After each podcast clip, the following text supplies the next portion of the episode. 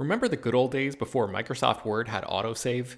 You'd type up some important document and then your computer would freeze and you'd lose hours of work just because you forgot to hit save?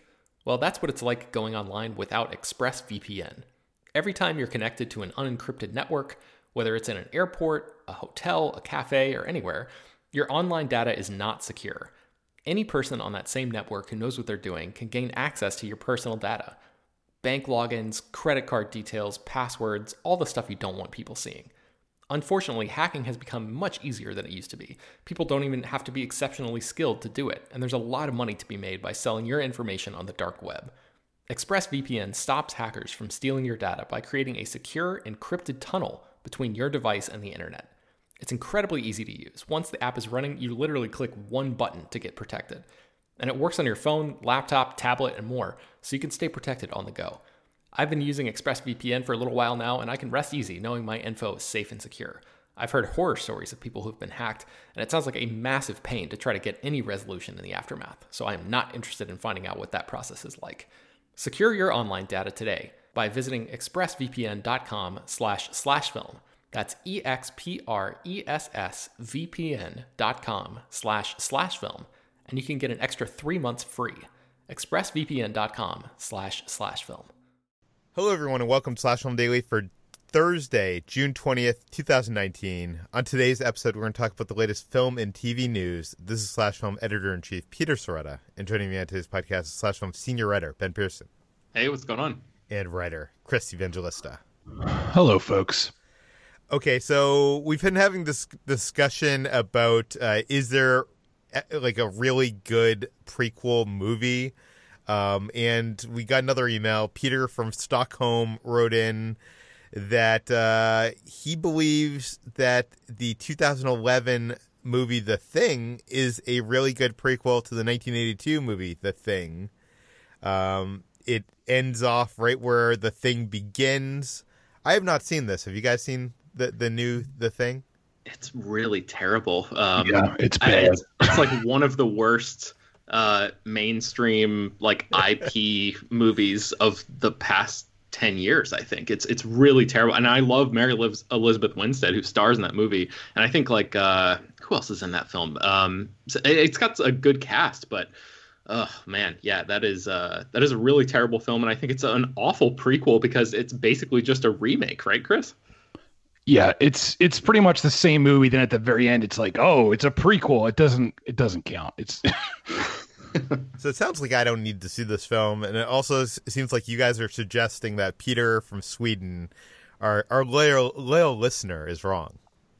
I mean, if he likes it, more more power to him. But uh, I don't think it's that good.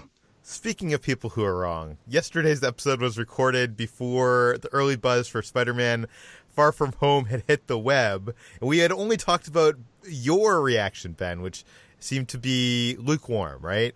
And uh, it seems like everybody else seems to love this film. Uh, you wrote yeah. up a compilation for the site. Uh, what are people saying? Yeah, I wouldn't go as far as to say that they're wrong. Um, they, you know, everybody has their own. oh, I was uh, saying own... you were wrong. Oh, me? Okay, all right, yeah, fine. Okay, sure, Peter. You wanna you wanna play it that way? That's fine. Okay, I see how I see how well, it goes. I, I will say this: out of everybody on the site, I think usually my my reaction to a movie tends to skew more towards you. I mean, there are occasions where you you are wrong, like Jumanji: Welcome to the Jungle, but. uh but I tend to agree more with you, so I'm a little bit worried here because you are the only one in this list that seems to have not loved this film. Yeah, uh, you know, a, a, lot of people. Uh, Eric Davis from uh, Fandango says that the movie is funny, exciting, romantic, goofy, and follows Homecoming and being this brilliant ground level look at Spidey's world and how the events of Avengers Endgame impacted everyday life. Lots of twists and turns, plus some adorable summer romances too. I'm a big fan. Um, that that is gen- generally representative of the overall sort of critical consensus as it exists right now. Uh, Matt Singer, who's a huge Spider-Man fan, uh, has been you know reading the comics is a, a, huge like maybe the biggest Spider-Man fan that I know. Said uh, Far From Home had the difficult task of following two epic Avengers movies and Spider-Verse, and succeeds by telling a smaller classical story about Peter Parker caught between what he wants and what responsibility demands. Pure catnip for Spidey fans like me.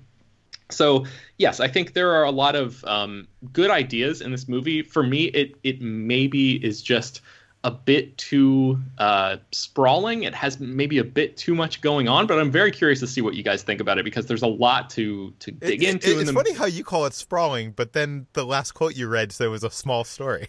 I know, yeah, that's the thing. But like by by its very nature, the movie is called Far From Home, and it's about the characters going overseas and going on vacation, and it's like a it's a global movie. Whereas Homecoming truly was like a, a small, intimate movie, especially in comparison to something like this, which you know opens up the scale.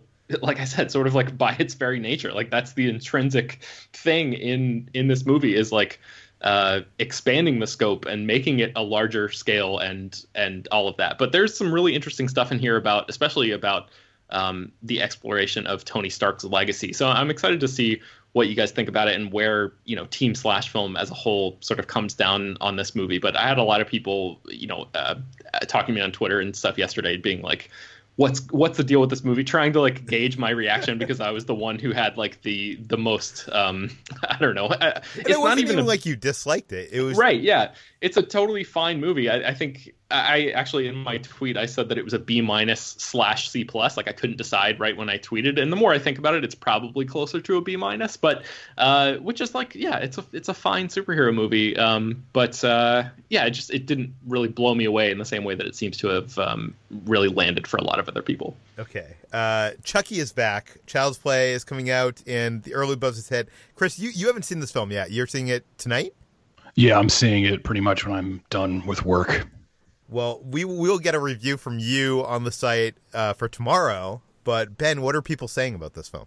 So Jacob Hall, the managing editor of Slash Film, saw this movie last night, and I'll read his tweet. Oof, everything that was charming and deranged about the original movies has been remixed into something so half baked and dull that I wonder why it even exists. How do you make Chucky, a psychopathic killer doll, boring? They pulled it off somehow. So, uh, yeah, that's. Uh, that's pretty harsh. Um, Matt Donato, who's a, a frequent slash film contributor, uh, also was not a big fan of this movie. He said in his review, uh, "Child's Play is funniest when it shouldn't be, unsuccessfully frightful, and never the Mr. Robot diversion that Chucky 2.0 deserves." Um, and but it's weird. This is not a movie that has uh, engendered totally negative responses across the board. Uh, coming soon called it uh, deeply unsettling because it is so close to reality. It's a little a little hyperbolic, but let's face it, machines run our lives, and sometimes there are terrifying consequences.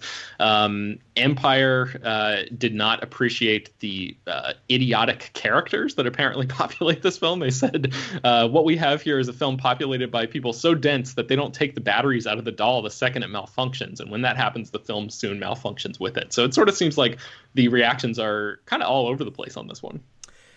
Okay, so it, it seems like until I hear what Chris has to say about this movie, I, I'm I'm not th- decided on if I need to see it or not. Um, so That's right. I'm the final word on all things. So wait for me, everyone. yeah, you'll determine if I use my AMC A list pass or not. So, uh, Chris, the responsibility is in your hands. All right, I'll I'll do my best. Uh, let's move from one horror franchise to another. Let's talk about Halloween. I know this is a film that you loved, Chris, and after you saw it, you were like, "I hope they don't make a sequel." And now they're making a sequel. Right.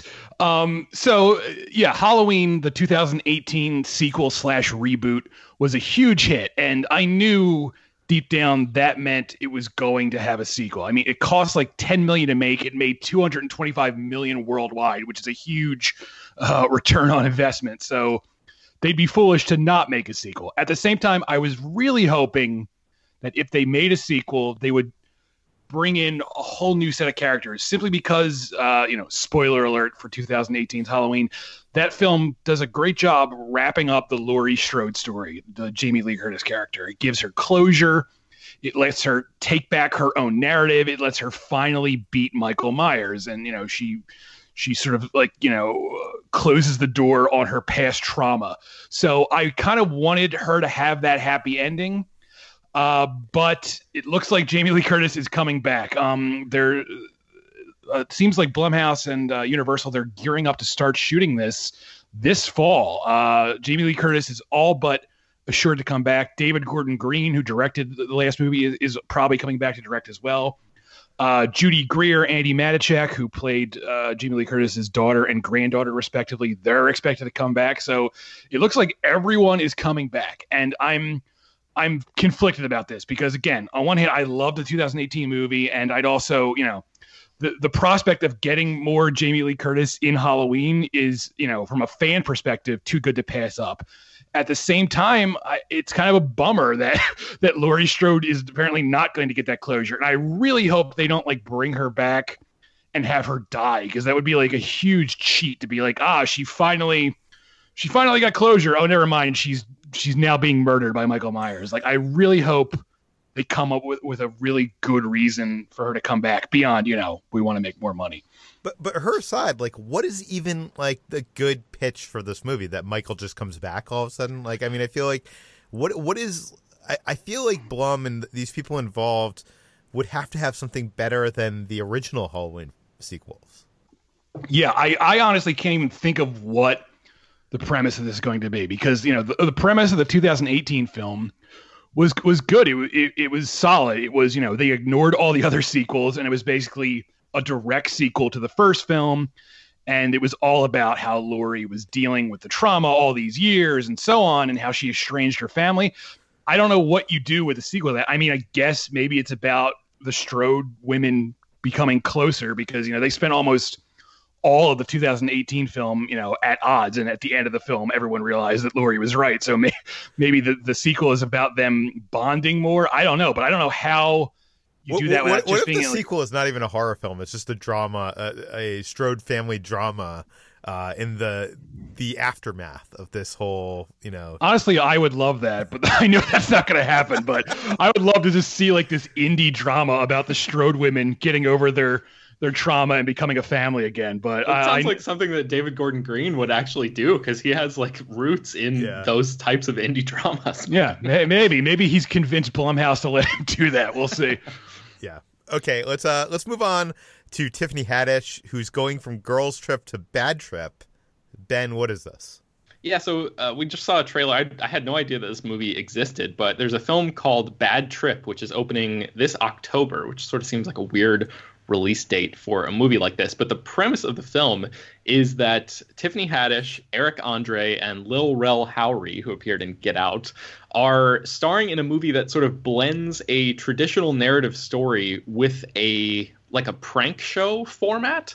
So if you see the trailer, it's like um, Eric Andre and Lil Rel are like uh, best friends and they steal their sister's car to go on a cross country a cross country adventure and Tiffany Haddish I think plays the sister and she is like breaking out of jail to join them on this trip or something. The the actual narrative elements are a little bit unclear because this trailer mostly focuses on the prank stuff which includes like Tiffany Haddish uh, burying or like uh, emerging from underground like like out of the dirt just outside of a prison wearing like a prison jumpsuit where all these people are standing there and she like threatens them and runs away and these people are like freaking out so it's it's an interesting mix of stuff that do, i haven't really pull seen this off like how like I, with johnny knoxville you put him in makeup and stuff and people right. don't recognize him but tiffany haddish I feel like is all over TV. Like every time I go to the movies, there's some kind of new Tiffany Tiffany Haddish, uh,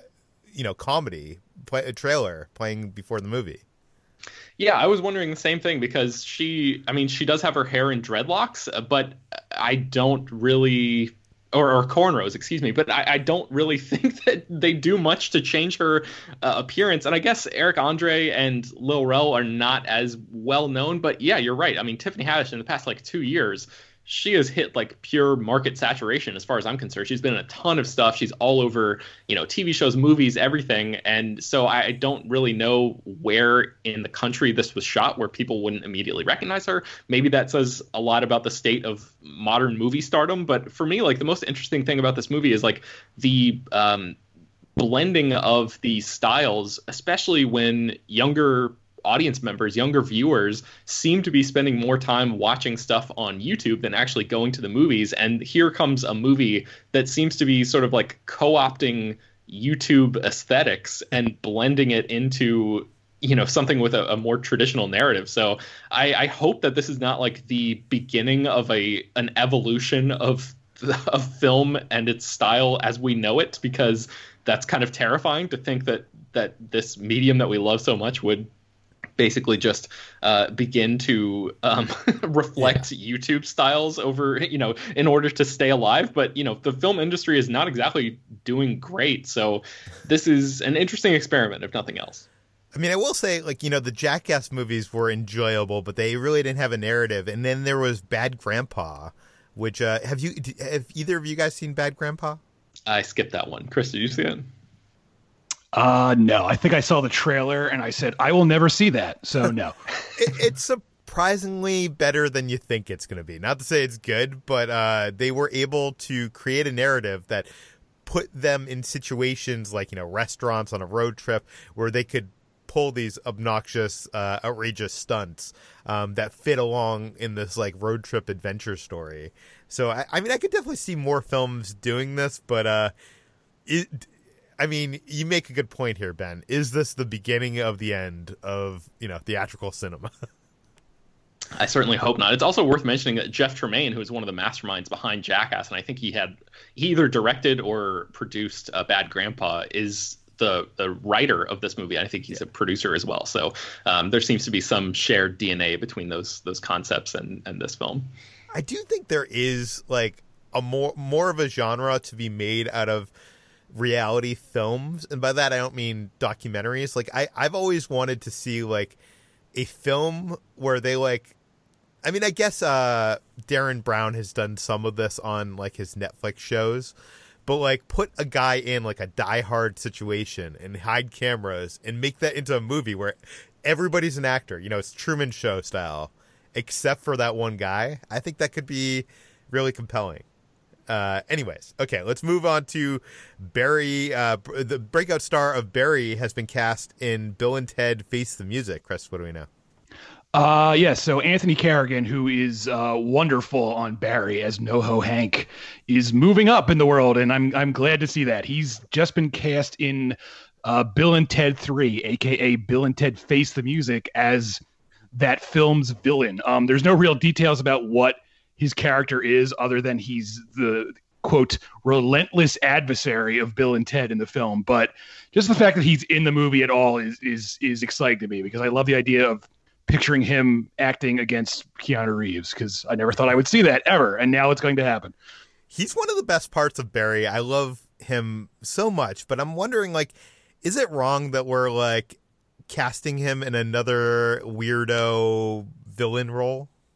I mean, uh, it depends. I guess it's really his call. Like he could always say no to the gig yeah. if he he doesn't like it. I I think you know he seems like an actor who, you know, he's been trying to break out for so many years, and now that he's doing it, he's probably just happy to, you know, do such big projects. It's kind of like Ben Mendelsohn, where he always plays creepy guys, and he seems yeah. fine with doing that because you know he struggled for years as this Australian character actor, and now he's like in everything as quote unquote the villain, but he's fine with that because he loves to work. Sure. Okay, let's talk about Spider Man, uh, which is being written by J.J. Abrams. I'm not talking about the film, I'm talking about a new comic book series. Ben, what is going on here? Yeah, so earlier this week, uh, Marvel Comics on Twitter posted an image of a number four that looked as if it was, you know, uh, webbed up like Spider-Man style, and people were wondering what the hell this is. There were some rumors going around that maybe Sam Raimi's abandoned Spider-Man four movie might be uh, being turned into a comic book. That ended up not happening because that number four the next day turned to a number three, and it was turned out to be just a countdown to an announcement. And that announcement was revealed today, which is that J.J. Abrams, of course, the, you know from the Star Wars movies, and if you are listening to the podcast and you don't know who J.J. Abrams is, I don't know what to tell you. Uh, he is going to be writing a new limited Spider-Man comic book series alongside his 20 year old son, Henry Abrams. And the new comic is going to introduce a villain that we've never seen before called Cadaverous to the Spider Man universe. Uh, Sara Pichelli is doing the art of this comic, and uh, Dave Stewart is doing the coloring.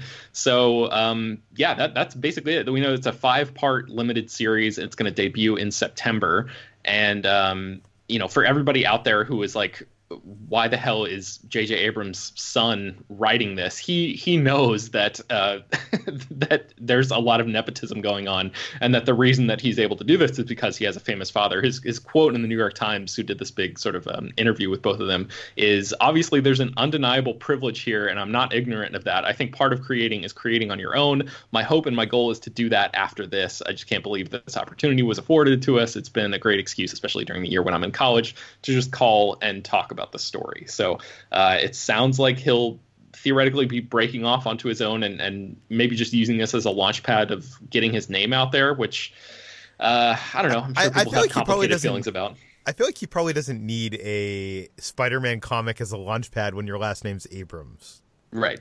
But I don't know. What do, what do I know? And it's interesting. We should mention that it looks like J.J. Abrams is going to Warner Brothers. Is that correct?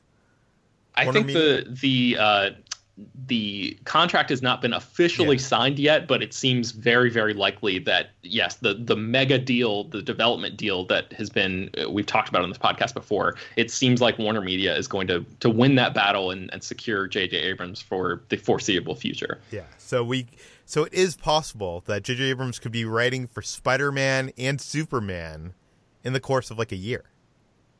Uh, yeah, I guess I guess that is possible. Yes. From Marvel Comics the Marvel Cinematic Universe, Kevin Feige has been doing some press for the upcoming Spider-Man Far From Home. Uh, he didn't talk to us. I'm not bitter about it at all. And uh, but he did talk to some people, and we, we got some uh, some bits from those interviews, including his want to to include Keanu Reeves in the MCU. Chris, what do we know? Uh, yeah. So, as is usually the case when a Marvel movie comes out, Kevin Feige does the rounds, and everyone asks him a million little questions about future Marvel stuff. And he either gives an answer or he dances around the answer because he either doesn't have one or he doesn't want to spoil things. Uh, one thing that came up is would Keanu Reeves ever be in the MCU? Because everyone loves Keanu Reeves now, and rightfully so. And according to Kevin Feige, um, uh, he calls Keanu Reeves almost every time a new Marvel movie is being made. I don't really know how true that is or how, how hyperbolic that is, but that's what he said. He said he literally talks to Keanu Reeves about pretty much every Marvel movie, and they're just trying to find the right one for him. So he adds that he doesn't know if it will ever happen, but he really wants it to happen. So make of that what you will. I, I- I wonder what characters he's met with Marvel about. Like, I could totally see like Guardians of the Galaxy or something like that.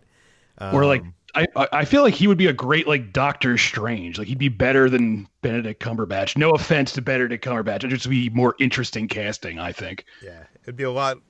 It'd be a lot different. I- And I Yeah. feel like the the big criticism of Cumberbatch is it's too much like Tony Stark, and I feel like if Keanu Reeves was in that role, it would be a, that criticism would not be there, even with the Right. story. Yeah.